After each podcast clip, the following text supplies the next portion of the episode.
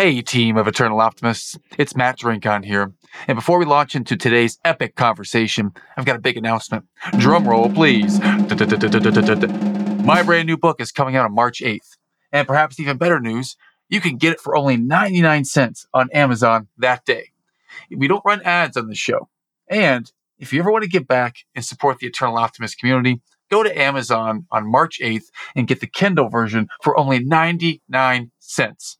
Just search for the book title, The Eternal Optimist. It's never too late, and you can download it directly to your device. Now, let's get to the show.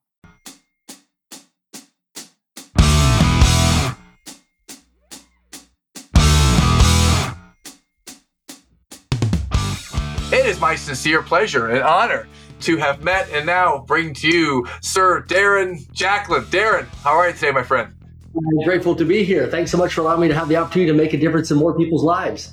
Absolutely, man. I love the response. I, I feel this is going to be a dynamite conversation. And oh, first, I'll ask you, how are you doing today? You know, I feel very grateful, right? I feel grateful that uh, every day is a gift to me that I get a chance to wake up and open my eyes and realize that today is life. So I feel very privileged and very blessed to be able to wake up today. Awesome. I love that answer. I'm looking for the, oh, I'm good. How are you? I'm looking for that so I can kind of tease it out and challenge that. And you have, was there a time in your life when someone would ask you, and you didn't say, I'm grateful? So I'm curious. This is a great, great answer. I love the answer that you're grateful. Has it always been that way or did it just start recently? No, you know, it's interesting. I used to wake up and my alarm clock would go off and I wasn't even out of bed. My feet had not even hit the floor yet, Matt. And I would say, What time can I go to bed tonight? And I was already pre programming my mindset before I even got out of bed to what time I could go to bed. And that's how I did it. I was always getting through the day. And then one of my mentors, Jim Rohn, many years ago, he said, Darren, learn to get from the day, not through the day. And that was a defining moment for me in terms of my mindset because a lot of people are just getting through the day. Oh my gosh, today's hump day. It's Wednesday. Oh, fabulous Friday. Oh, I get the weekends off versus appreciating every day of their life during the waking hours of their day. And uh, you know, as we take our next breath, someone takes their last breath. So I've traveled the world a lot and been to a lot of third world countries. And when you see people who live in third world countries in mud huts and don't know where their next meal is coming from and don't have clean drinking water, don't have electricity, they have to walk a couple miles to get dirty water every day, it gives you a different perspective on life of really counting your blessings with gratitude every day. Awesome. Awesome. Thank you for sharing that. Get from the day, not through the day, from Jim Rohn himself. Love it. Love it. Absolutely love it. So let's start with the hard hitting question. The question I ask every guest now is what is the hardest thing that you can share with us that you've had to endure or overcome? And you can take us back to childhood or right now, any timeline. But what's hard stuff that you've had to experience and overcome, Darren? You know, big thing was my mindset and my values and my beliefs. You know, I grew up in a middle income family in Canada, failed grade one of public school was misdiagnosed with a learning disability and a reading disability and was determined by the school district that I would spend from grade one to grade 12 in public school in special education. So I never went to regular, normal public school. I was put on a drug called Ritalin when I was a child for hyperactivity because I was very ambitious and energetic as a child, had a lot of energy, wanted to do things. And so I think a big thing was is that growing up not being good enough, not feeling smart enough, not feeling that I mattered, that I was valuable to humanity or to society or to my family. That was a big thing because when I went through school, I had very low self confidence. I had no direction, no focus, no purpose. And I was always told no so many times. And you're not smart enough, you're not good enough, you're not deserving enough, you'll never amount to much. I heard that many times. And I think that being in the school system environment was really negative for me. So when I was seven years old, I created my first business called Rent a Kid. I would go out and shovel snow, deliver newspapers, cut grass, paint fences, rake leaves. And by the time I was nine years old, Matt, I hired my two best friends, which today, I'm 51 years of age, we're still great friends to this day, 40 plus years later, because I'm a relational person, not a transactional person. And most people are transactional, not relational. We see that a lot with social media today that people friend request you and they pitch you on some cryptocurrency deal or some opportunity and you get pulled versus attracted to that person. I think the mindset was the biggest thing. And then really realizing to come to terms that I'm good enough, I'm smart enough, I'm worthy enough, and that I matter and I can make a difference in my life and in the world. Because for so many years in my 20s and 30s, I struggled financially every month just to pay my bills the first day of the month was always the most stressful because I'm thinking, man, am I going to make rent day today? Yeah. Complete struggle. Man, so many things to unpack here, Darren. I mean, the misdiagnosis, the not being good enough, this is like real stuff that uh, our listeners here are like, yeah, I think we've all at some level or another been told that we come from a place, if you come from a lower income, told you're not good enough and you struggle financially in 20s and 30s at the first of the month. That's so relatable. That's so relatable. So, what was the turning point? How did we get to yeah. that point where things started to shift? Great question. I was so financially struggling at times. I was once homeless. I lived on the streets. I ate my next meal out of a back alley in a garbage dumpster behind a Greek restaurant. So I was dumpster diving for my next meal. You're living in a first world country, living in Canada. So I know what it's like to be really upside down financially, collecting welfare. I had an R9 credit rating. So if you look at Equifax and TransUnion Credit in North America, their metric scoring system, I had the worst possible credit score, which is called an R9. People can Google it, do a bit of research on it, called an R9 credit score. And what? I yeah, I went from an R9, which was high risk credit score, to becoming financially independent in my 40s. And so the turning point for me was 38 years of age, flat broke financially, behind on my promises, completely out of integrity. Nobody trusts me. Nobody wants to do business with me. And I looked at myself in the mirror that day and I just confronted myself that I just don't want to live my life this way anymore. It's not working for me from 38 to 50, I was obsessed with studying wealth, financial wealth. It was not about the money. I just wanted to live life on my own terms. I wanted to go to bed when I'm tired. I wanted to wake up when I'm done sleeping. I wanted to go wherever I want, whenever I want, however I want, with whoever I want. And I want to make a difference in the world. I don't want to just struggle every month financially to just pay the bills on time and to see if I've got enough money when I go to the grocery store or the gas station to know my credit card or my debit card is not going to decline because I went through that many times in my experiences through life. I just wanted to, when I got a knock on the door and someone says, Hey, can you support this nonprofit organization or this community organization? I'm like, and you know, I've already contributed. No, I haven't. I'm broke. You know what I mean? I just want to say, yeah, I want to contribute. I want to give and I want to make a difference and stuff, and I want to make an impact. And so that was a big thing for me was at 38 years of age. And then just three years ago, I was overweight and out of breath. And during COVID 19, I really gained more weight. I wasn't traveling, I wasn't eating healthy. And I realized one day I went on a hike in Vancouver, Canada. And it was a 45 minute hike, and it took me two hours and 40 minutes just to get to the top. This is a hike that kids could do in elementary school in a physical education class. It wasn't a hard hike, it was a beginner hike. And when I got back to my vehicle, I sat in my car. I said, I don't want to live my life this way anymore. I'm tired of treating my body like a woodshed, not like a temple. I'm driving around in this meat suit. And so I have these defining moments in my life when it was financial, it was relationship, it was myself in terms of my self confidence, my self worth, that I'm good enough and smart enough. And so I made these decisions in life that enough is enough. I've got to make a decision. So if I can trace this, what I think I understand is that at 38, you made a commitment or a decision to start to study wealth and you intentionally worked on yourself and on wealth. And over this period of time, up until three years ago, so maybe it's 10 years you're working on this, 10 years you're studying, you're learning, you're growing. And then three years ago during COVID, you found yourself, use your terms, wearing the meat suit. And I think we can all relate to that at some point. Yes. so you made another commitment. Yes. Another commitment and now here we are. Have you always had this energy? Because like it's easy for me to fall in love with you uh, right away because I love your energy. I just love what you're bringing. Did you have that three years ago? Did you have that 13 years ago? Like wh- I've had it throughout my life because I really love people. I really love people. I deeply love people. I'm a sensitive guy that really cares about people. And I know what it's like when I'm out in public when I see people who are overcoming adversities and challenges and failures and setbacks I know it's like to go through school and be invisible, be not seen, be not understood. I know it's like to be the misfit, to be the, labeled the class clown. I know it's like to be labeled as you're never going to amount to much, you're never going to go any far, you're just a dreamer. I didn't go to college, didn't go to university. You know, I know it's like to go out and apply for a job and struggle because I didn't have much on my job resume. I didn't have the communication skills and the people skills that people had. I didn't understand when people said they go to this alumni or sorority. I don't know what that means. I didn't grow up in that kind of stuff. So I had to learn a whole different vocabulary. I know what it's like when when people have big goals and dreams and everybody laughs at them and says it's never going to amount to much, never going to do anything. I know what it's like to be upside down financially and not know where my next meal is going to come from and not know how I'm going to pay my bills at the end of the month and I'm going to get my car repossessed or I'm going to get evicted. So I've had those struggles. I've had my credit card shut off. I've had my car repossessed. and I've been behind on my taxes and, and bills and collections and creditors and all that stuff. And I was so financially broke, Matt, one time that I actually went to declare personal bankruptcy and I couldn't pay the bankruptcy fees to the person that was doing the bankruptcy process.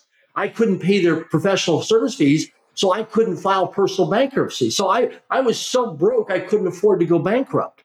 I've been there. I've slept on people's couches. I wrote an international book here just two years ago during COVID, where I talked about for many years I traveled the world as one of the top corporate trainers in the world, 50 countries on four continents. But there was many times where actually at night when I flew into that city and arrived at that Holiday Inn or that Ramada hotel or that Travelodge hotel, that I couldn't afford to sleep in the hotel room. I actually slept in the seminar room, in the room where they stored the flip charts and the overhead projectors back in the 1990s, early 2000s. And then I'd get up the next morning and I would go and clean my face off in the public washroom or restroom of that hotel, put on my high school graduation suit that I wore, and traveled the world with for 15 years. I wore the same high school graduation suit that I graduated in 1991 as a D student because I didn't have the money.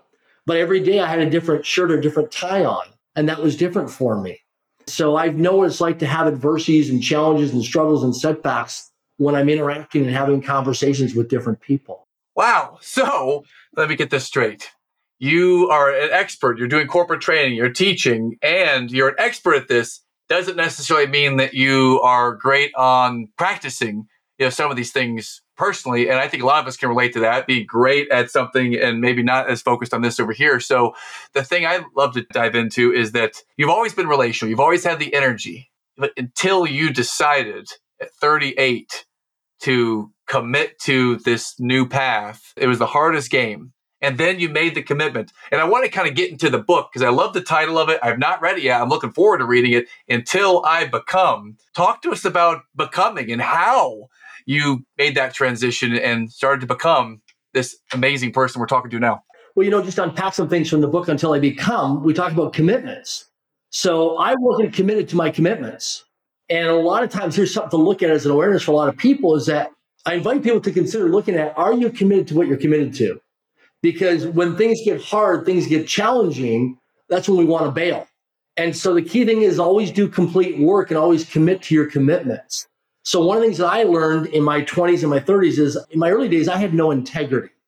And that was really hard for me to look at and understand what integrity was. So what I discovered was also too was that then I had selective integrity. And then I realized that in my life that showing up early is on time and on time is late. So I'm impeccable with being on time in my life. Impeccable. If you notice this called I showed up early because to me early is on time. Because behavior never lies. And in the book, Until I Become, I talk about the behavior never lies. Never assume that you aren't being observed. We're always being watched and we're always being observed because behavior never lies. And so people are watching our feet, they're not watching our lips. And they're watching because what I really learned for myself, Matt, through a lot of adversities and struggles and challenges, is that my words create my world. If I could really take on an understanding that my words that come out of my mouth shape and create my world and that people are watching and observing me all the time. If my words come out of my mouth, create my world. My word is my integrity. My word is my bond. My word is what I say. So, for example, you and I could interact, you know, 20 times, and 19 of the 20 times I show up early and on time. And that one time, that one time, Matt, I show up for some reason, maybe my internet doesn't work or something happens, I show up late. Well, you forgive me because my consistency and my track record or my past performance is not nearly 20 times I've shown up early and on time. When people want to earn more money or get a promotion or they want to date somebody or they want to travel or they're like, oh my gosh, why aren't things working for my life? Go back and retrace your steps to where you gave your word or where you out of integrity. Because all broken promises lead out of integrities. When you just retrace your steps and you look at in a relationship, in getting fired from a job, in things not working in business relationships or partners, to financial, to your health, it all you retrace your steps, it all goes back to broken promises. So I've spent a lot of inner child work on myself, with myself, and also hiring coaches and mentors and joining mastermind groups and trauma coaches, looking at my life and unpacking it all, saying, where did I have broken promises? Where did I not fall through on my word? And it's uncomfortable work in the beginning. It's really hard. It's challenging. But it's also very rewarding because a lot of weight comes off my shoulders. And I can walk with my head up and be out in public and have a smile on my face and have high vibrational energy because I've released a lot of that dark energy and a lot of that weight off my body from just being authentic and vulnerable and dealing with the real stuff of what's really going on versus masking it and hiding it. And I did that for many years. I masked things and I hide things. How are you? I'm fine. I'm good. I'm all right. Meanwhile, I'm thinking, I don't know how I'm gonna am I gonna get evicted at the end of this month or I'm gonna have to get my car repossessed. That's going through the back of my mind. Because every human being, Matt, is solving a problem. Understand this. We're either coming from a problem right now in our lives, we're in a problem, or we're heading towards a problem. But every human being on the planet is solving for something in their lives. What I learned as an entrepreneur is you want to make more money, solve people's problems, find a way to provide value be in service to people. What are some of the problems that just having this conversation on a podcast, what problems might we be contributing to solving right now? What do you think about that? Yeah, you know, the biggest thing to look at is because people are geographically all over the world listening to this or watching this, is look at right now when you watch the news media. So when people watch like CNN or whatever news channel they watch or they watch this internet channel, I don't look at it and get depressed or feel triggered and feel negative. I look at it as a way of being a service to people and humanity. I'll give you an example. I had a chance a number of years ago to meet one of the wealthiest men in the world, multi-billionaire. Flew into Vancouver, Canada on a Gulfstream 5, a $50 million private jet. Met him at the Fairmont Hotel at Vancouver International Airport. And so I did my homework with my team and I did a lot of research on this guy and I went there. When I walked in to this private room that he rented at the Fairmont Hotel at the airport, he was going through all these newspapers from all over North America. I looked at him. I said, What are you doing? Because I was curious. I wanted to learn what he was doing.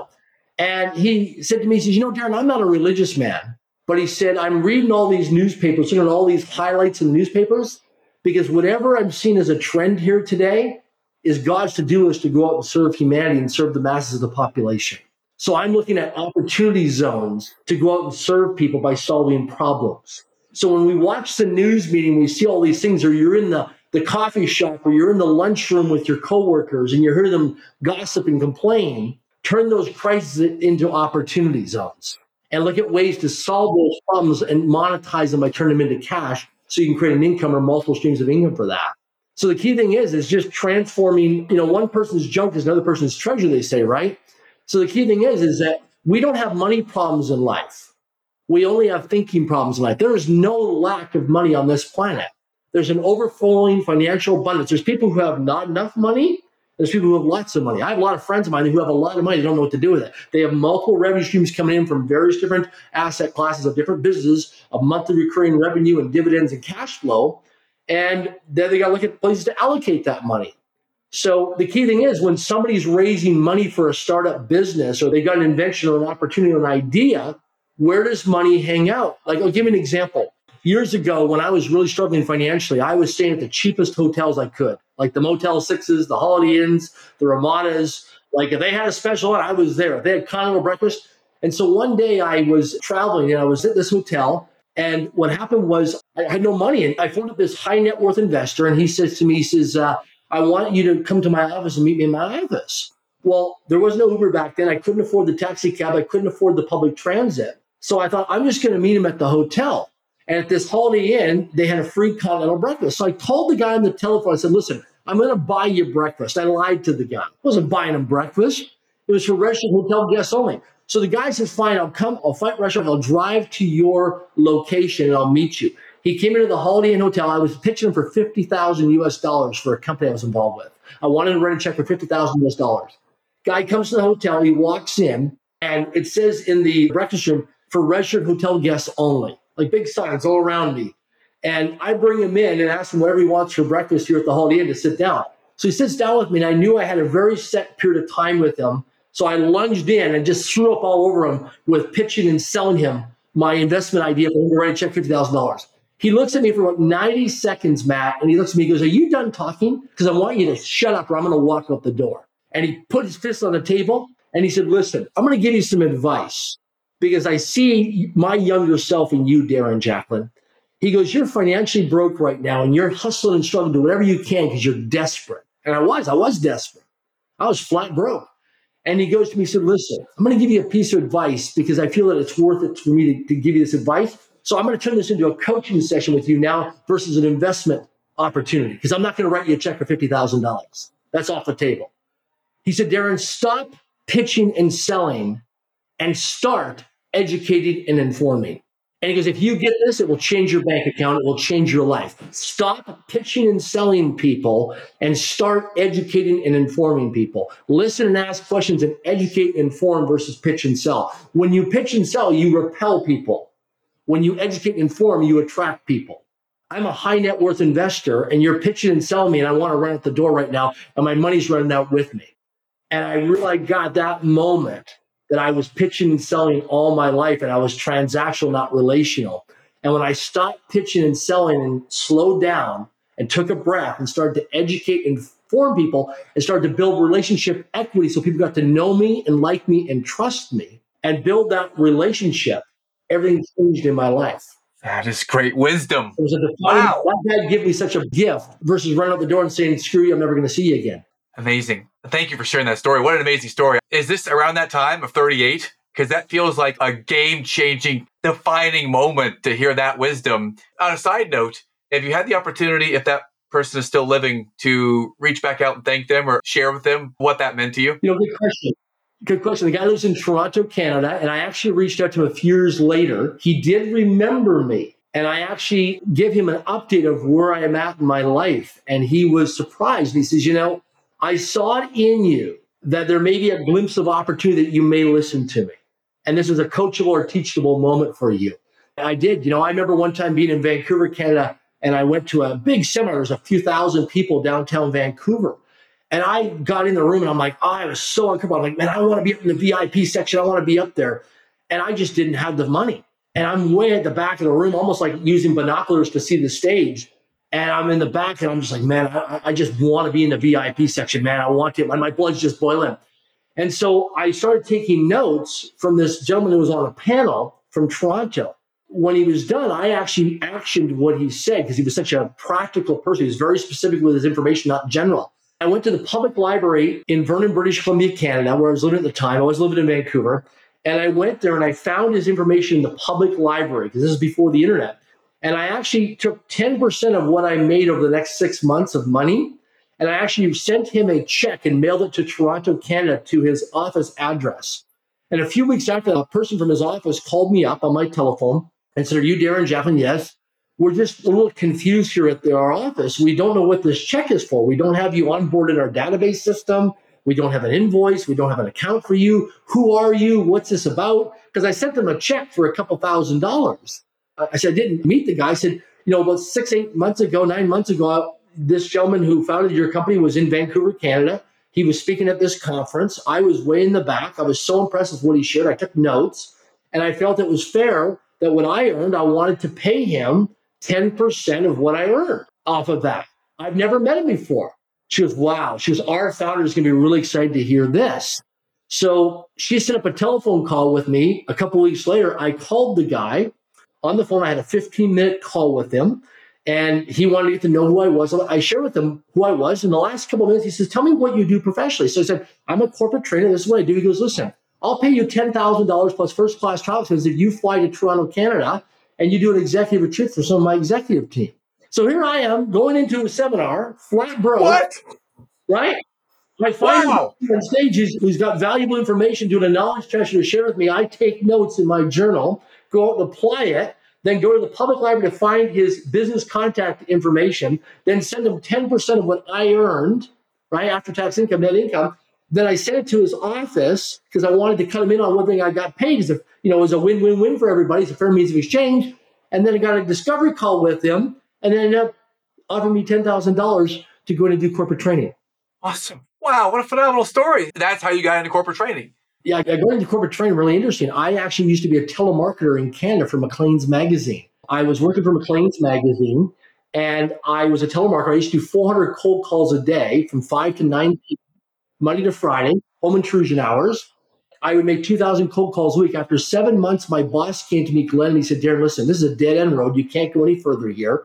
You're doing this thing called Toastmasters and Dale Carnegie training. This is back in the 1990s he said, I suggest that you go and pursue a speaking career. And I'm like, man, I need the money. I need to, I need to make these phone calls as a telemarketer so I can pay my bills every two weeks. I need the paycheck. I was an employee. He goes, You need to give your notice. You're not going anywhere here. We can't pay anymore. There's no growth here opportunity. And I was so scared when Glenn shared that with my boss. And so I gave my notice and I then left. I went to the phone marts and got telephone books.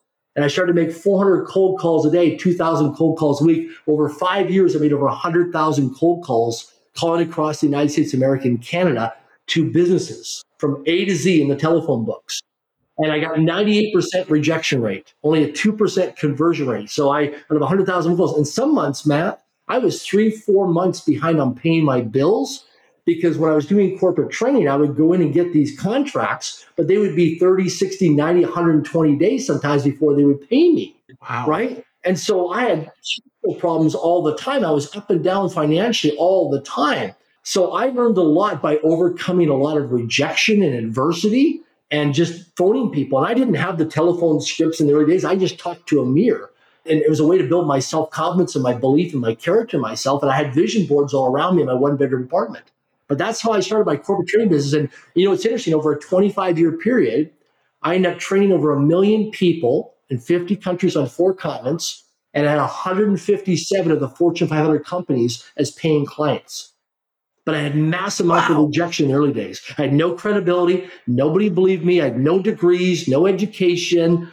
Just I picked up the phone and I dialed for dollars and I hustled and I made phone calls, lots and lots of phone calls. Yeah. Well, tell me about rejection then. What's your philosophy on rejection today? Uh, you're smiling already. what does rejection mean to you now? You know, what's interesting? What I've learned as human beings, all we are is a network of conversations. And everything that you and I really, really, really want in our lives is going to come from having conversations with strangers. It comes down to two things. What I've learned from Maximus Riches is requests and promises. Number one is what are your personal promises? In my life, I have my list of my top 10 personal promises every year. So I have over 7,000 written goals for my life, but I have my top 10 personal promises, personally, professionally, every year. So number one is what is it you really, really, really want in your life? If you ask people, you go in any major city around the world, you go to Paris, France, you're in Singapore, you're in New York, you're in Los Angeles, wherever you go in the world, you ask people, what is it you really, really want in your life? The number one consistent answer is people say, I don't know. So the key thing is to, to find out what is it you really want? What are some of your goals and dreams and to write them down on paper? So that's your personal promises, step number one. Number two is making requests. So for every question you don't ask, the answer is always no. So practically, the key thing is what you want to do through a network of conversations, you start to want to start making requests to people. And whether it's asking for referrals, asking for introductions, asking for advice, asking to do business, you ask somebody, so you make a request. And when you make a request, people want to do one of three things. Step number one is they'll accept the request. Step number two is they'll decline the request. Or step number three is they'll counter offer the request. So they'll accept, decline, or counter offer. So what I always do is people look at my lifestyle today and they're like, oh my gosh, you got all these things you've done in your life because I've made a lot and a lot of requests. So I'm always making requests and I just allow people to accept, decline, or counter offer. So like I'll give you an example. When I travel, like next week I'm traveling, I'll be in Florida next week. I'll be in Sarasota, Florida. I'll be in Tampa, Florida, USA. When I check into the Westin Hotel in Sarasota, Florida next week, when I arrive at the front desk, I will make a request or even a powerful request for a complimentary upgrade to one of the executive suites. Now, I'm staying at the hotel regardless. When I go to the restaurant, sometimes I'll make a request for a complimentary appetizer or a complimentary dessert, not free dessert, but a complimentary dessert. If I rent a car, I'll ask for a complimentary upgrade for the rental car. Wherever I go, I'm just making requests and allow them to powerfully accept, decline, or counteroffer. So I'm just constantly always making requests. And most people don't make requests because they want to look good and they don't want to look bad. And some people think they're above making requests. But you'd be amazed that when you allow other people to accept, decline, or counteroffer, let them powerfully choose one of those options, you'd be amazed at what happens. In business, I always ask for discounts. Hey, can I get 10% off? They'll accept, decline, or counteroffer. Can I get 15% off? Could you throw in this gift with this? Or could you add this with this? Or could we work up the terms of this? They'll accept, decline, or counteroffer. Dude, I uh, love everything you're saying. I feel like you're a brother from another mother. I've never framed it this way requests and promises, and I completely subscribe to it. I love it. How many times do people stay on the bench in life because of they're afraid of the other people's perception of them? You know, if someone has that and it's a gripping fear for many, what might be your piece of advice to that person who just is afraid of that? You know, and it hurts them. I've been the one that's been afraid. So what I do is make a write down 25. So you play a game. So the key thing is, is I do a three metric system. So here's what my promise is. So what I always do is I do a thing where I, I look at my promise is 25 conversations this week. So my promise is 25 conversations.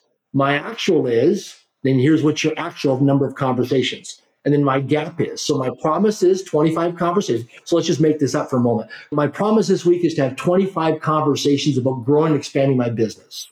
25 conversations this week is so somebody says to me, Darren, you know, I, I don't have a job right now. Well, yes, you do. Your job is finding a job. Your job is finding a job. That's your job. Your job is finding a job. What do you commit to this week? Well, I, I commit to having 25 conversations to share with somebody about my skills to, to get a new job. So 25. Okay. Then tomorrow, what's your actual? My actual is, well, I had three conversations. Okay. So your gap is what? 22. So promise, actual, gap my promise is, my gap is, or my actual is, my gap is. And so every day I keep track because here's the thing, and this I talk about until I become. When I was knocking on doors and I was making lots of telephone calls, I didn't have the skills. I didn't have the intelligence. I didn't have the smarts. I didn't have the confidence. But here's what I discovered. I'll share about this and until I become. Whatever you lack in skill, you make it up in numbers whatever you lack in skill, you make it up in numbers. So I'll give an example. When I was a young guy, I was very intimidated by girls. I was insecure. I was in special education. I wasn't a jock in school. I wasn't athletic. I was the kid who rode the short bus to school. So I didn't have anything going for me. I didn't grow up in a wealthy family. I grew up in a middle income family. I didn't have high self confidence. I didn't have a lot going for me other than a work ethic. Uh, cutting grass, shoveling sidewalks. So what I would do is I'd go up and I'd just every day I'd put 10 Canadian pennies in my left pocket, privately, secretly. And every time I'd say hello, good morning, good afternoon, how are you, hello to a girl, I would then transfer that penny secretly from my left pocket to my right pocket. And when I used to go to networking events, because I was always very uncomfortable in networking events, because when people are like, oh, yeah, where'd you go to school? Well, I went to special ed. Oh, yeah, good to meet you. I got to go to the restroom. It was kind of those things that people just blow up because I never had a university degree, college degree, or wasn't top of class or best of class. I was a D student in school. Barely passed public school, high school. So what I do is I go to networking events or trade shows or conferences or seminars. I used to put pennies in my left pocket.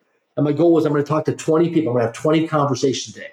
And I would just secretly transfer a penny each time I had a conversation. And the goal at the end of the day was to have all the pennies in my right pocket. And that's what I would do. Same with business cards.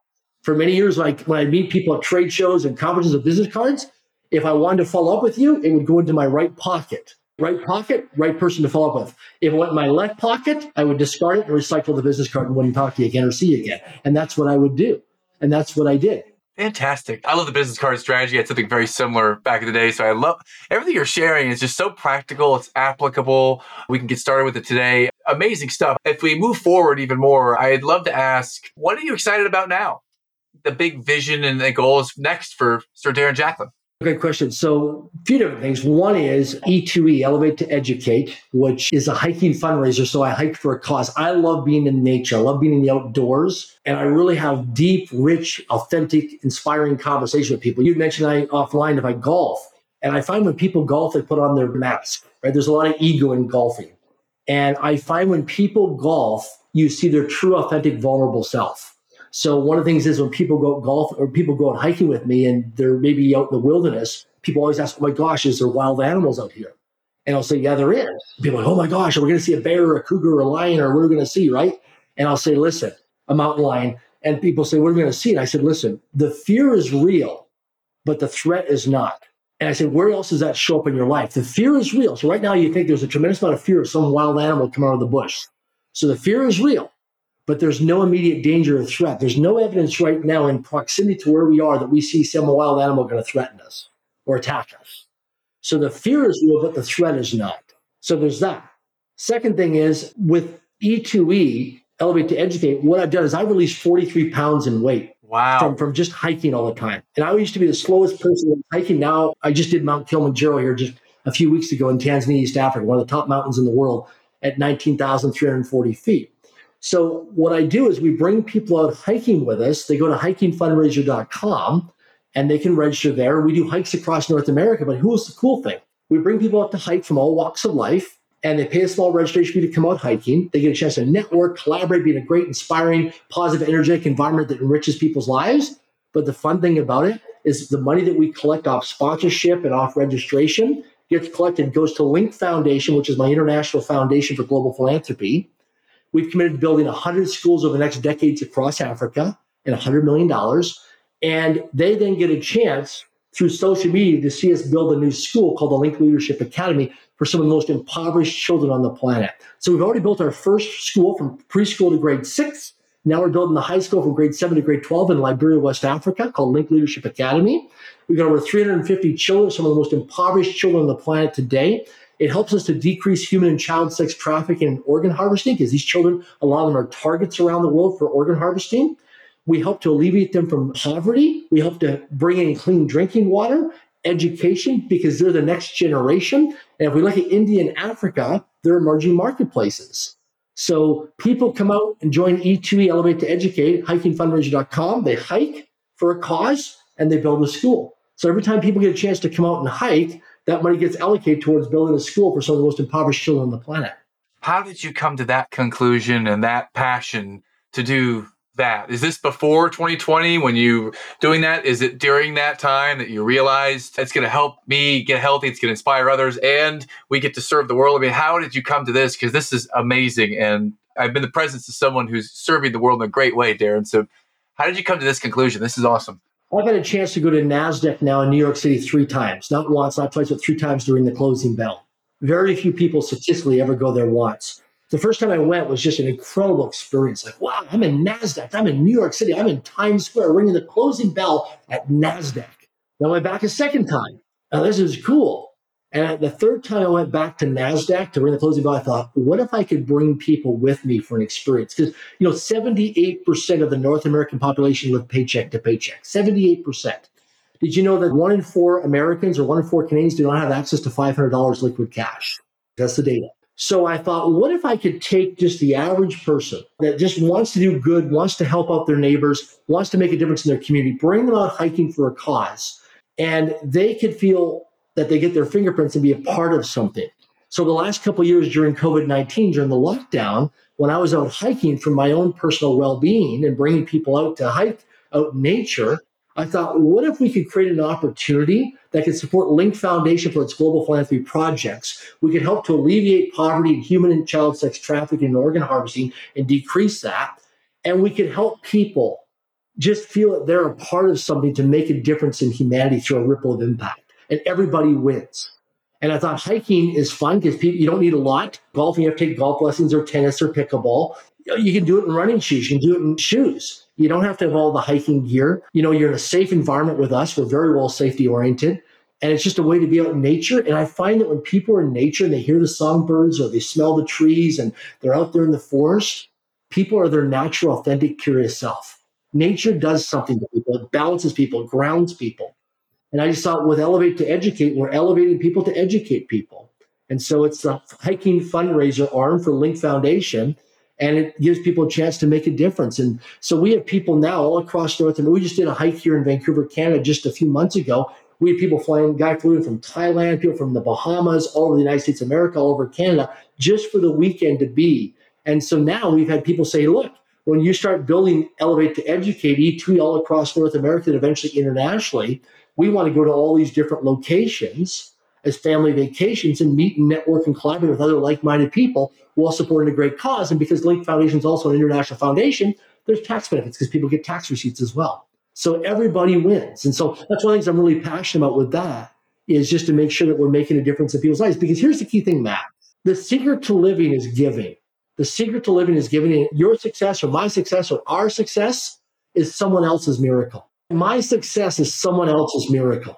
It's someone else's miracle. So the more prosperity, the more abundance that you accumulate in your small business or your enterprise, your business or your career, the more you can be of service to other people. So my success now is sharing it with other people and creating a platform with Elevate to Educate to bring people out to hike for a cause. We had a young girl just a few months ago, one of our E2 events. She's 14 years old. She used her babysitting money at 14 to come out and pay for her registration to come out hiking, which was inspiring she got a chance to be a part of Elevate to Educate. So now when she's 15, 16 years of age and she goes to apply for a job somewhere, and they interview her and they say, So tell me a little bit about yourself as a 14 or 15 or 16 year old kid.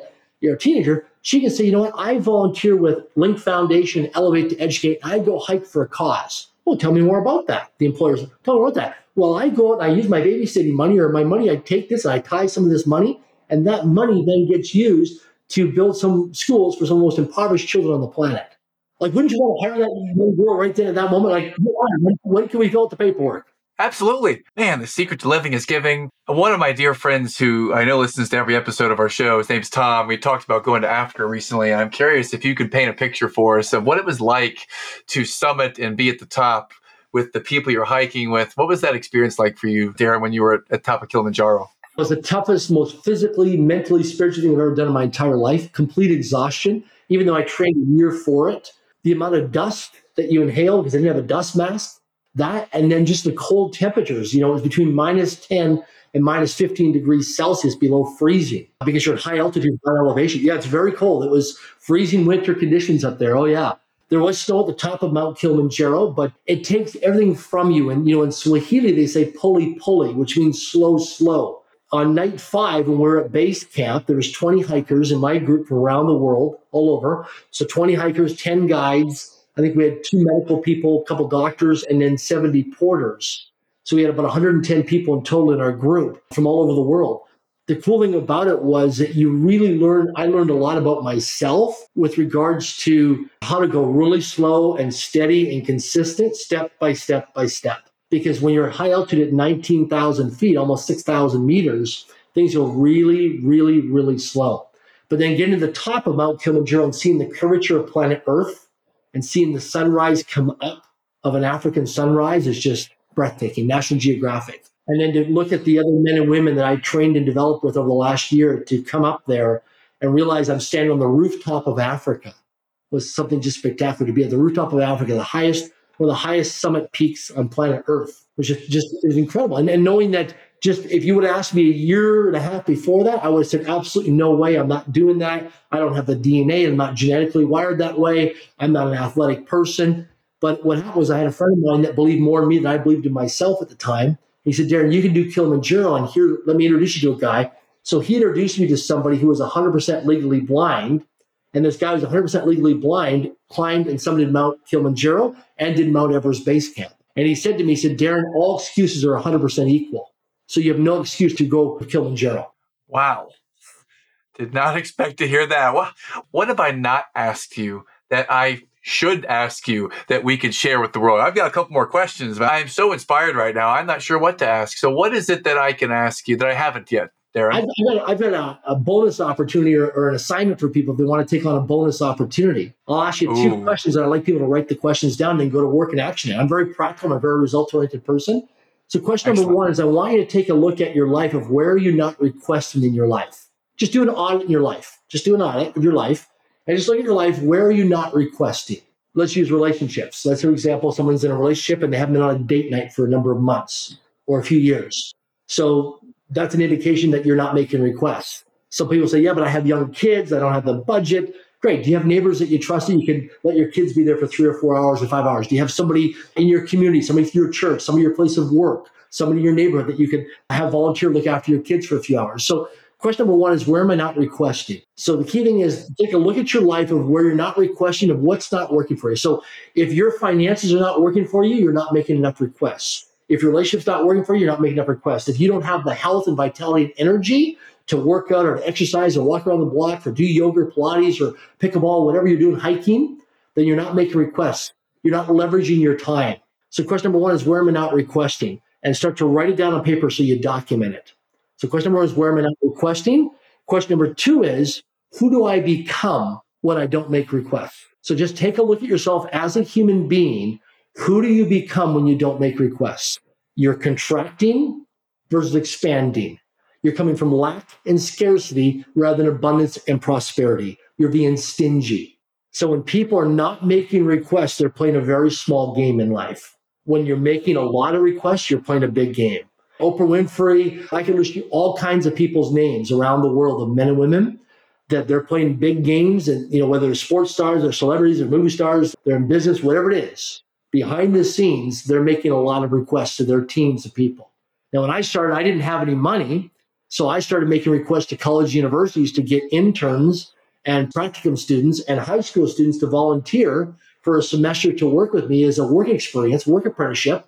And then I would evaluate them at the end of the semester. That's how I started. I used to co share with real estate agents for an assistant or virtual or personal assistant. And I would co share with a couple other people to reduce my costs when I started. So there's always ways to be resourceful and figure things out to create win-win opportunities for everybody. Because here's the thing as I talk about in Until I Become, in this book, I talk about most of your goals and dreams do not require your actions. Now people say, what, what does that mean? Most of my goals and dreams don't require my actions. So I have over 7,000 written goals. But most of my goals, of those 7,000 goals, I'm not going to do all the actions. I'm not going to do all the actions for those goals. It's about creating teams and teamwork. And now with AI, artificial intelligence, you watch in the next several months going forward, there's going to be technology with AI where it will actually work on your dreams while you're sleeping. I've seen some test stuff that uh, people are raising money for right now. I've had a chance to, I can't talk about because of non disclosure agreements, but I've seen some stuff right now being tested in artificial intelligence where you can actually implement your goals into a software and it will actually go to work on some of your goals to achieve and manifest your goals while you're sleeping. Awesome. So most of your wow. goals and dreams don't require your actions. So people say, well, yeah, I, you know, Darren, I, I love to set New Year's resolutions or set goals or have a vision board, but I just don't have enough time in a day. Well, the key thing is the reason why you don't have time is because you're not making requests and you're not getting virtual assistants or automating or creating systems and processes. You're the cog in the wheel. You're speaking the truth, man. You're speaking the truth. I remember the day that I finally got my first VAs and started to use AI and started to delegate and all this this series of level ups that have happened when I started to make requests to use your frame. And I I love it. And I know our listeners love it too. Where do we get the book? How do we get it? Can you hold it up one more time so we can see it? Where do we get this amazing book, Until I Become? You can go to Amazon.com or Amazon.ca, or you can go to Until I Become, untilibecome.com. And uh, we have a lot of people using this book now. If they have different businesses or organizations or sales team, we have people using this as a book of the month. And there's many financial services companies, real estate companies, mortgage broker companies, network marketing companies, sales organizations all over the world that are using this. Uh, we have people in colleges, universities using this in their classrooms. It's less than 100 pages, but it's a very practical book. It's a no fluff book. It's a great book that I get frequent messages all the time around the world. People saying how much this book has made a difference in their lives because I was the guy that would go to a seminar and I would see, somebody up on stage that's successful and they would talk about their trip or a vehicle or a watch or some big thing. And I'm like, okay, that's good for you. But I'm just trying to figure out how to pay my rent on time. And so I'd leave the seminar or the workshop depressed because there was such a gap. I'd put the person on a pedestal and I'd put myself in the pit. And I would minimize myself saying, I just need to know how to go from here to here. I can't see from here to here. That's just too much of a gap for me. I need you to confine the gap to very small. So, with the book Until I Become, this book really takes you a step by step process of what I did. And it's a phenomenal roadmap to what you want to do. And that's what people were missing. And so I'm the great case study because I'm the guy that, you know, was in special ed. And I'm the guy labeled mostly not to ever succeed, never to amount to much. I was never the guy who was never going to go to NASDAQ and ring the closing bell. I was the guy who was never going to achieve financial independence. I was none of this stuff. All the cards were stacked against me and I turned things around. Who ever thought that I would ever get knighted by a royal family? I mean, one of the very few people on the planet to ever get knighted. Who ever think I'd ever climb one of the highest mountains in the world when I'm out of shape and out of breath? All these things, just mind boggling. So the book has just been a real gift to the planet to really serve a lot of people. And I'm grateful for the people who've bought 500 copies and 50 copies they've given out to service organizations and colleges and universities and in their communities. People have uh, purchased the books for, for their graduating classmates of kids. So this is a roadmap when they leave high school or college university to grow up in the world. And, and this is a book when Tatiana and I and the team created this book, I said, I want this to book be in people's personal family libraries for decades. I want this book to be around for generations. This book is timeless. I want this book to be around. I want it to be a book that I read. Oh, I read that book. It's like everybody else's book. No, this book was created because of a lot of adversities and failures and challenges and setbacks and things that were not working for me in my life. And I had to figure out how to make things work because I was upside down. The first thing is, is you'll see in the beginning of the book is I read a story to my younger self. And I'm very vulnerable and I'm very exposed there. It moves a lot of people when people feel the authenticity and vulnerability of me speaking to the younger Darren Jacklin. Very, very powerful. And this is amazing. Where else can we find you out there and connect with you on social media or anywhere, Darren? How do we find you and learn from you more? Yeah, you can Google me. I'm on all the major social media channels. Would be great to have you come out hiking sometime around North America International on E2 Elevate Educate because you get to spend some one-on-one quality time with me and be in my inner circle and have a seat at the table and be around some really like-minded, fun, cool people from all walks of life, from all different age groups. And it's really inspiring. I love people. I love making difference in people's lives. So I love to enrich people's lives. So a lot of times people come out hiking with me now and they bring their kids. So it becomes just an incredible environment for the kids just to soak up and learn and be a sponge. And I love to make a difference in people's lives and just realize that, you know, our success is someone else's miracle. You just never know. I was always that person that was always hungry for more information. And I just wanted to move forward and make a difference in my own life. You know, when the student's ready, the teachers appear. And I was grateful that I had two big people that show up in my life. One was Sue Urquhart, who I mentioned in Until I Become the Book. You know, I was in a Toastmasters meeting uh, because I did multiple suicide attempts to end my life. That's how I ended up in Toastmasters and Dale Carnegie. I tried to commit suicide multiple times because I didn't believe in myself and I felt that I was in so much pain and so much trauma, just was it, so much trauma from my childhood that I didn't want to live anymore. And so I ended up joining Toastmasters in Dale Carnegie because I was in a lot of pain, a lot of trauma. And I had a lady one day when I was doing one of my icebreaker speeches in Toastmasters I was so scared my first ice-breaking speech at Toastmasters that I actually went and pulled the fire alarm of the hotel. I talk about it more in the book. I give more of the specific story. But I was so scared I pulled the fire alarm in the hotel to delay me public speaking in my Toastmaster meeting because I was so out of my comfort zone.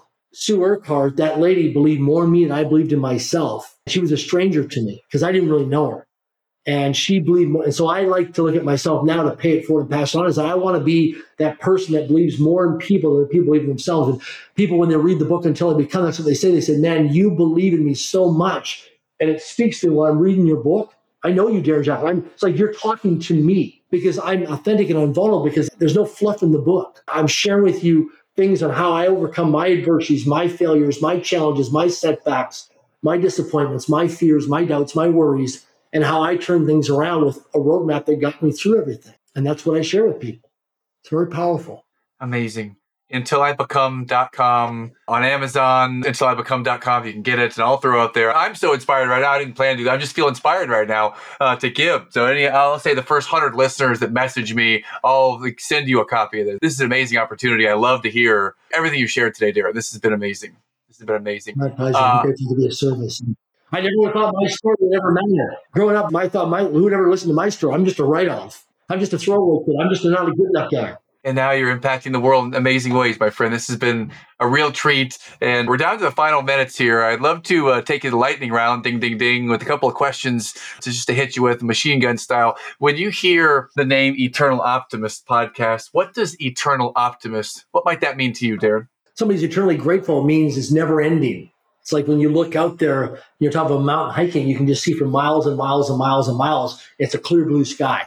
You're internal optimist that there's no clouds, there's no, there's nothing in the way. It's just a clear blue sky, or you can see an ocean just for miles and miles and miles. And it's just unlimited visibility. Mm, amazing. Thank you. Aside from the book Until I Become, which of course, amazing book. We're going to get that. What is a book or two that have had a major impact or influence in your life? Yeah, Rich Dad Poor Dad by Robert Kiyosaki it was a life changing book. Rich Dad Poor Dad. Another good book was Think and Grow Rich by Napoleon Hill. Came out in 1937. Jim Rohn had a phenomenal impact on my life. Jim Rohn, if you know who Jim Rohn was. Oh yes, yes. I've Love everything you just said there. And the last question would be if there is a song or if there's a type of music that really just lifts you, gives you energy, or inspires you, what might that be for you, Darren? So Whitney Houston wrote a song, One Moment in Time. It's a very powerful song. I listen to a lot. Give me one moment in time because life is all about life experiences, it's moments in time. And that song just really resonates with me. I also love, I'm a big 80s fan, so I love 80s music. But something I listen to when I'm doing a lot of work all the time is if I have the headphones on, is that I go to YouTube, I listen to Def Leppard, the Hysteria a live concert, and I listen to the whole concert on YouTube. Oh my gosh, I can't believe you said that. It's the first tape I ever bought, and uh, still one of my favorites today, man. Nothing like Paradise Day to get you going. awesome. Awesome. Well, it's been a real treat, an honor, and a privilege to learn with you, to be with you, to learn from you. So thank you so much. We love you. We appreciate you. Sir, Darren, Jacklin, it's been a real treat. Thank you, sir. Uh, thank you very much.